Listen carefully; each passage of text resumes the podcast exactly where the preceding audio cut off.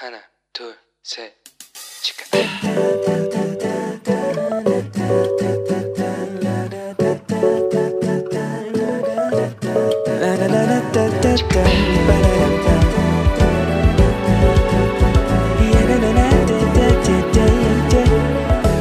Here we go. Hello，你这个星期过得好吗？我是你人生梦想应援团的头号粉丝 Annie。 前几天呢，我在网络上看到一位作家分享他对朋友生日庆生的看法。他说啊，为我们的家人、朋友还有所爱的人庆生是一件非常重要的事，这让他们知道自己是很特别的，是被在乎的，而且是被爱的。我们可以借由许多的方式来向他们表示自己的爱，譬如我们可以买蛋糕啦、写卡片啦、送他们礼物啦，或请他们吃大餐啊等等。不过，这里面最好的方式就是以充满爱和鼓励的经文来祝福他们。其实每一个生日啊，都提醒我们，上帝创造我们是这么样的特别，而且是有目的的。目的就是为了要完成他的旨意。我们都是上帝的杰作。当我们在写生日祝福给家人朋友的时候，我们也可以花一点时间为他们祷告，求上帝来祝福他们，并且让他们知道世界上最好的礼物就是上来自神的爱。我以前呢，在工作的时候，我经常会手写卡片哦，然后就寄给我的这些朋友啊、客户们。然后这样，我现在来韩国之后啊，已经很久没做这件事情了。那现在看到这个啊，就特别有感触哦。那十一月份啊，就真的是我的朋友群的生日的大月份哦。因为我太久没有回去了，所以呢，今天我想要借着节目用京剧来表达我对几位朋友的祝福。首先呢，我要祝福小新和赵庆夫妻，祝你们生日快乐！愿上帝将生命的道路指示你，在你面前有满足的喜乐，在你右手永远有永远的福乐。另外，我要祝福陈云跟陈楚双胞胎生日快乐，祝福你们凡事兴盛，身体健壮，正如你的灵魂兴盛一样。然后，我要祝福莹莹生日快乐，愿上帝所赐出人意外的平安，必在耶稣基督里保守你的心怀意念。然后，我要祝我的小舅生日快乐，愿我们有盼望的上帝因着你的信，就将诸般的喜乐、平安充满在你的心里。让你可以借着圣灵的大能，大有盼望啊！接下来我要祝福辣嫂，我亲爱的哦，在在我一刚开始出来工作的时候啊，带领我的老板啊，祝你生日快乐耶！愿耶和华在你中间，因着上帝你就欢喜快乐；愿上帝默然的爱你，你就有喜乐而欢呼啊！接下来，我要祝福偷妈妈还有林妈妈生日快乐！愿上帝祝福你们，凡事借着依靠，日子就必增多，年岁也必加添呐！祝福大家生日快乐！其实我有时候也经常会忘记哦。但是感谢我的朋友们都包容我的健忘哦，呃，那当我想起来的时候啊，我就会马上来补祝福一下。其实我发现呢，可以祝福别人真的是一件很快乐的事哦。大家不妨试试看。好的，今天我们要再继续来聊一聊领袖力的第三个特质，也就是正直。我们之前谈过了，那什么是正直呢？对。正直就是真实活出言行一致的生活。那为什么正直很重要呢？因为正直不仅让我们建立与他人之间的信任关系，也带出领袖的影响力。那上一次我们听了关于约瑟的故事，对吗？那大家还记得吗？约瑟的故事告诉我们，只要我们是正直的，行得稳，坐得正，那么不论我们是处在什么地位。都可以发挥影响力，只要我们殷勤做工，在被交派的事上都正直，神就会祝福我们。正直虽然需要我们付上一些代价，不过正直带给我们的是更长远的好处。现在，请大家一起翻开学生手册的第十二页。第十二页里面呢，它有一些反思的问题，让我们一起来看一看。那第一个题目就写说，当你做对的事，反而受到惩罚或者被否定的时候，你会有什么感受呢？大家觉得呢？是不是觉得非常痛苦、非常委屈？对啊，因为我明明是做对的事情，那为什么我要受到惩罚，或者是我为什么要被别人否定，对不对？哇，心里面一定会觉得不平呐。那据说啊，在这个犹太拉比之间一直流传着一个故事，那就是我们上次提过的这个约瑟的故事啊。约瑟被那个嫉妒他的十个哥哥给卖了之后啊，他成为了埃及的奴隶。但是因缘际会，在神的安排下，他后来居然当上了埃及的宰相。据说，当约瑟带着他父亲雅各的遗体要返回迦南地的时候，他经过了那个他曾经被哥哥们丢下的大坑，他就停了下来。他不仅祝福那个坑，而且还为他献上感谢，因为他认为自己当时若不是因为被丢入那个令人痛苦的坑洞里的话。他就不会成为埃及的宰相。因此，在创世纪四十五章里面啊，他一连三次就讲到：神猜我在你们以先来，为的是要保全性命，给你们留存余种在世上。所以，猜他到那里去的不是他的哥哥们，而是神。约瑟在经过这么多的痛苦、哀伤、怨恨和委屈的遭遇里面，他还能够看出来，这是神恩手的带领。所以啊，他才能够心里没有愤怒，或者是对他的哥哥们怀恨其实这也让我们知道，就算是人类的失误跟这些恶行哦，但上帝都可以使用这些来成就他的旨旨意哦。第二，神如何帮助我们行出正直呢？唉，这好像有点难，对不对？就明明大家可能会觉得啊，明明是我自己做出来的，为什么是神帮助我们呢？其实大家想哦，我们经常哦会在因为受到这些言语没有办法形容的痛苦，或者是说我们是在被被人背叛啊、伤害呀，又或者是说我们是被人诬陷呐，然后感到莫大委屈的时候，我们通常会觉得我们没有办法很轻易的去饶恕那些伤害我们的人。那因为我们受到了这么巨大的痛苦啊，所以有些时候我们在潜意识里面，我们就会觉得，哦。我被别人这样伤害，那我也要去伤害别人。我们就会觉得说，那我也要去放纵我自己，那来弥补我曾经受到的这些伤害。但是我们在约瑟的例子里面，我们看到约瑟他不仅洁身自爱，而且他还努力的想要去避开那些可能会让他犯错的人，也避免和那些人跟他在同一个空间。虽然呢，他还是因为这样子遭遇了牢狱之灾。但是他依然坚持他的正直，所以上帝就大大的祝福他了，对不对？他后来就成为了宰相。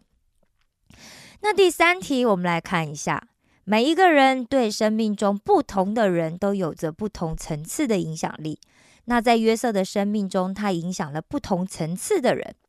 那让大家来参考一下领导力的五个层次。我们在第一次影响力的时候有说过，约瑟对他的哥哥是在哪个层次呢？那对波迪伐又是在哪个层次？对监狱长又是在哪个层次？最后在法老又是在什么层次呢？大家想一下，可以写在你的学生手册里面，好吗？你可以看到下面有这个空格哦。好的，约瑟最初因为他爸爸疼爱他，对不对？所以他就被哥哥嫉妒啊，被哥哥怀恨啊。那约瑟也经常就把他哥哥做的这些坏事，就跟他爸爸讲嘛，所以导致哥哥们就对他很生气嘛，很愤怒啊。那这个时候呢，约瑟的领导力只在第一个层次，也就是职位的这个层次哦。那哥哥终于就逮到机会了，他就来报复约瑟，对不对？就把约瑟卖到了埃及，让他成为奴隶去侍奉他的主人。但是约瑟啊，他很努力的工作，在一切的事情上，他都秉持正直。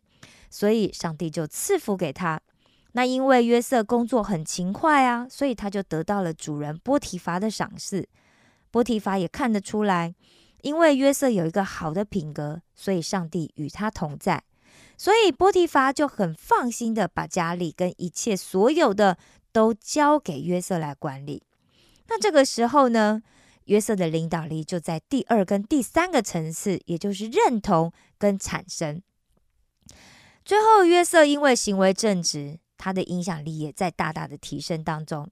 但是，当波提乏的妻子试图来引诱约瑟跟他同寝的时候，哇，约瑟的正直真的是受到了检验的时刻啊！约瑟在诱惑面前，他选择就做了正确的事，他拒绝向诱惑妥协哦。波提法的妻子就恼羞成怒，就说谎来诬告约瑟，导致约瑟就被关进了监狱啊，对不对？但即使在监狱里面，上帝仍然赐福约瑟，所以约瑟他坚定不移的做正确的事，上帝就与约瑟同在。对监狱长来说，约瑟的领导力就在了第四个层次，也就是利人。所以监狱长就把监狱里面所有的事情都交给约瑟去办理了。最后，约瑟因为成功的为法老解梦，并且给法老提出了智慧的策略。如何来预备应对将要来到的饥荒？所以法老对约瑟非常的信任，也非常的尊敬。最后，法老不仅把约瑟的家和埃及地他的名，就是埃及全地都交给约瑟来管理。约瑟的领导力就在不断的提升。这个时候呢，约瑟的领导力就到达了巅峰了。这样子就在五个层次里面，我们都看见约瑟的领导力，他其实是一直不断的在往上提升，对不对？他不是第一次我就到达巅峰了，而是慢慢的、不断的经过时间、经过这些事件的磨练，然后慢慢的就抵达到了巅峰。第四，当我行为正直的时候，我该如何，或者是我会如何去帮助身边的人呢？大家想一想，你会怎么做呢？好的，其实啊，我圣经里面有一位使徒保罗，使徒保罗是一个正直、愿意舍己为其他人而活的一个人哦。那他以前不是这样子，他以前是一个逼迫基督徒的人哦。但是当他认识了耶稣之后，他甘心乐意把自己所喜爱跟渴慕的这一些欲望啊、权益呀都放下，然后呢，他就贡献他自己给上帝所用。如果我们在日常生活里面许多的选择的时候，我们不要只顾着自己的权益呀，我们不要想说啊，这是我的权益，我一定要先保障我自己。我们先去为其他人着想，多关心其他的人，帮助其他的人，中心来完成神所托付给我们现在的责任跟使命。相信这样子，我们一定可以成为一个很正直而且又快乐的人。第五，神如何尊荣那些就算没人知道。也仍然做正确事情的人呢？在这边，我要跟大家分享一个小故事。有一个国家的国王哦，因为他的王子意外的身故了，因此他就想要在百姓里面挑选一个男孩子来当做他的义子，以便之后可以来继承他的王位。那这国王挑选这义子的方式很特别哦，他就找来了一群小男童。他就发给每一个小男童一小包的花种。他说：“如果谁可以用这些花种培育出最美丽的花朵，谁就有资格成为他的义子。”那这些小男孩非常开心，领到了花种之后啊，哇，每天都十分的努力啊，松土啊，浇水啊，施肥呀，来好好的养育这些小花种，因为每个人都希望他可以成为幸运儿，当国王的儿子嘛，对不对？那在国王规定的日子到的时候，所有的小男孩都捧着他们费尽心思照顾的这个花朵，在皇宫前面呢排成一整排。等着接受国王的检阅，国王就走下来，逐一的看了，寻了一圈啊，那些花朵真是争奇斗艳啊！但国王似乎都不满意。这个时候啊，国王走到了一个小男孩的面前，他停了下来，他看着小男孩手里捧着的花盆，那只是一个空的花盆，除了泥土之外，什么都没有。国王就问这个小男孩：“为什么只有你的花盆是空的呢？”小男孩哽咽着说：“我想尽了一切的办法，但是花种却连芽都没有冒出来，我只好拿着这个空花盆来见您了。”没想到国王却哈哈大笑，哇，开心的不得了！他就把这个小男孩搂在怀里，宣布从今以后。这个小男孩就是他的义子了。大家都觉得很奇怪啊，不知道为什么国王会做出这个决定。国王看了看大家之后，就说：“因为所有的花种都被煮过了，根本就不可能发芽。”其他的男孩都惭愧的低下头，沉默不语啊。这个故事告诉我们，有些正直的人不作假、不取巧，在众人里面好像只有吃亏的份。但是，一旦真相揭晓，诚实正直的人一定会脱颖而出，赢得尊重，并且得到丰富的收获。就像腓立比书二章四节里面说到：“你所喜爱的是内里诚实。”你在我隐秘处，必使我得智慧。当我们为人正直，像约瑟的故事一样，神就会站在我们这边，给我们恩宠，加添我们智慧，用他的圣灵充满我们，甚至让我们拥有权力，好让我们可以带出好的影响力。那我们应该要怎么操练我们的影响力呢？请大家翻到第十三页，我们一起来想想这两个题目。第一，从今天起，我需要停止什么，好让我成为正直的人？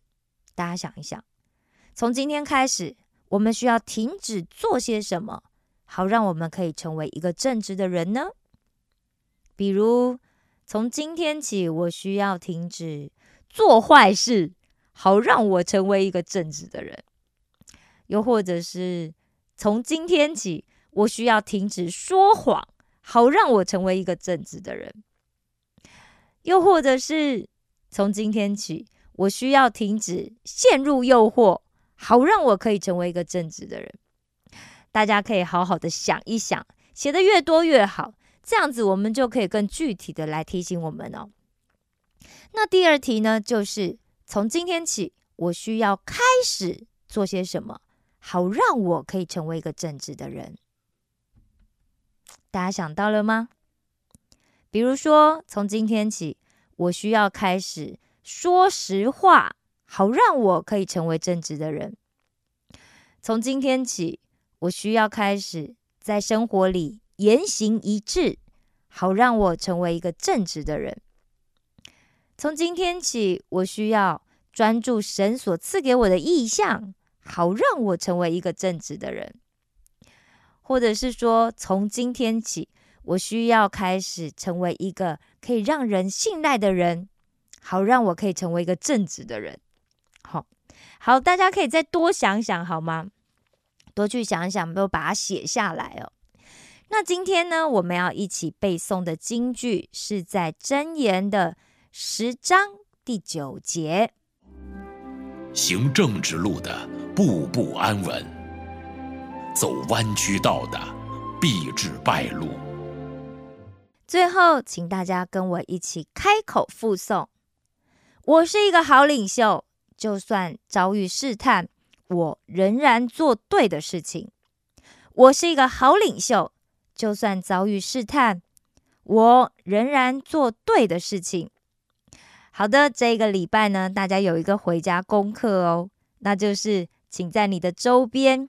找出你觉得他是活出正直的人，并且把它写下来，好吗？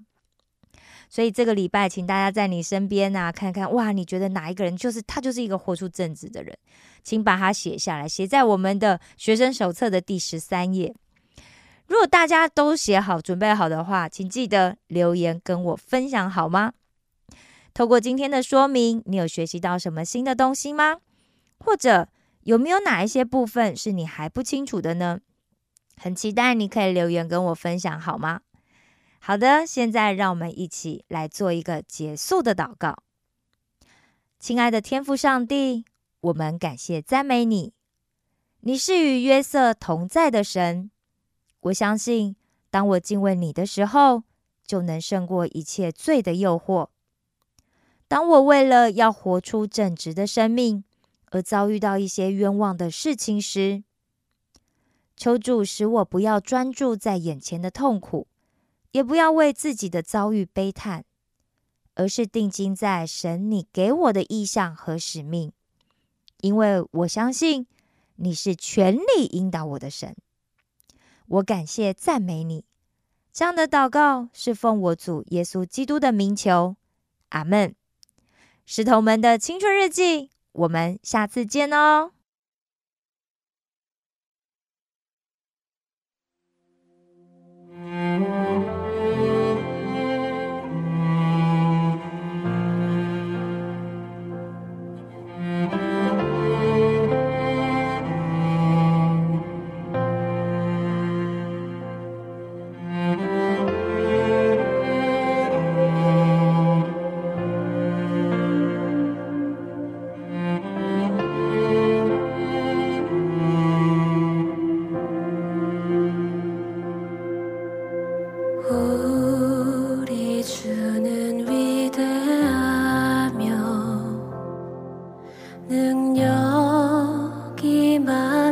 几度的